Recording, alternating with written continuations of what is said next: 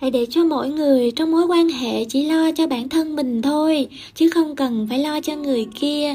Có lẽ đây là một quan niệm kỳ lạ, vì trong mối quan hệ, các con chỉ lo cho người kia. Nhưng ta nói thật điều này, sự tập trung, ám ảnh, chú tâm của các con vào người kia khiến cho mối quan hệ bị thất bại người kia đang hiện hữu ra sao? Đang có gì? Đang nghĩ gì? Đang mong chờ điều gì? Điều này không quan trọng. Quan trọng là các con đang hiện hữu ra sao trong liên hệ với tất cả những cái đó. Người yêu thương nhất chính là người lấy bản thân làm trung tâm. Ồ, đó là một giáo lý cấp tiến. Không, nghĩ cho kỹ. Nếu các con không thể yêu bản thân thì các con không thể yêu người khác phần lớn con người lầm lẫn khi đi tìm tình yêu bản thân qua tình yêu người khác. Trong tiềm thức, họ nghĩ rằng mình chỉ có thể yêu những người khác và rồi họ sẽ yêu thương mình. Như thế, mình sẽ thật dễ thương và mình có thể yêu thương mình. Cũng có những người khác tự ghét mình hoài vì họ cảm thấy chẳng có ai yêu họ. Đây cũng là căn bệnh thời đại. Trên thực tế, nhiều người yêu họ nhưng chưa đủ, chính họ phải tự yêu thương bản thân họ những người này họ không tin các con. Họ nghĩ rằng các con đang tìm cách kiếm chác, lợi dụng họ. Làm sao các con có thể yêu thương họ với bản thân họ thật sự như vậy? Chắc chắn các con muốn lợi dụng gì đây?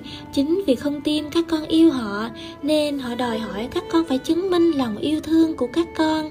Từ đó, họ đòi hỏi các con bắt đầu sửa đổi cách cư xử của các con sau đó, tới thời điểm họ tin các con yêu thương họ, họ bắt đầu suy nghĩ, lo lắng xem có thể giữ được tình yêu này trong bao lâu. Để giữ gìn tình yêu này, họ bắt đầu thay đổi cách cư xử của họ đối với các con. Như vậy, hai người thật sự mất bản thân trong mối quan hệ.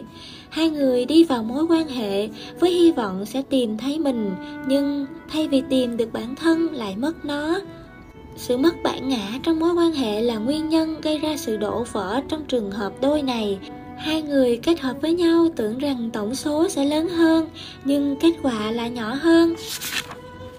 Hai người cảm thấy mình kém hơn khi lúc còn độc thân, kém khả năng, kém kích thích, kém năng lực, kém quyến rũ, kém vui vẻ kém hài lòng, vân vân.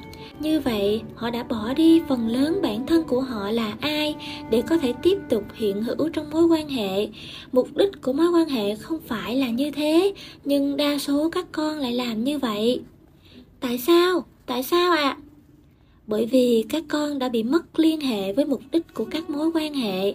Khi các con không còn nhìn nhau như những linh hồn cùng đi một hành trình linh thiêng, thì các con không thể thấy được mục đích thấy được lý do tiềm ẩn trong mọi mối quan hệ, linh hồn đã nhập vào thân thể và thân thể đã tới với đời sống trong mục đích tiến hóa.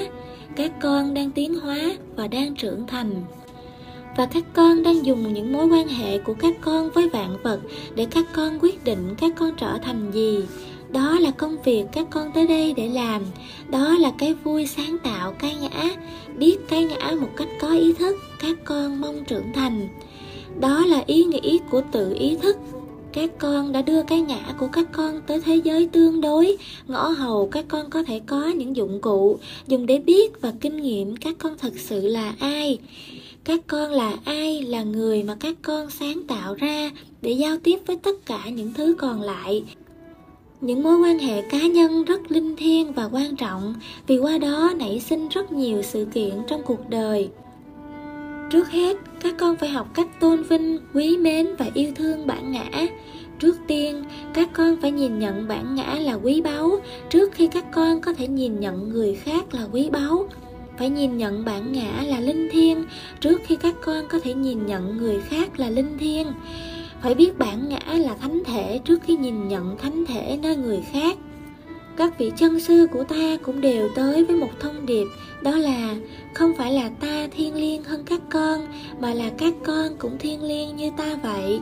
Thông điệp và chân lý này khiến các con khó chấp nhận tại sao các con không yêu thương người khác một cách chân thật, bởi vì các con chưa bao giờ yêu thương mình một cách chân thật như vậy, từ bây giờ cho đến sau này, hãy đặt bản thân làm trung tâm, hãy quan sát có gì vào bất kỳ lúc nào chứ đừng quan sát người khác đang làm gì.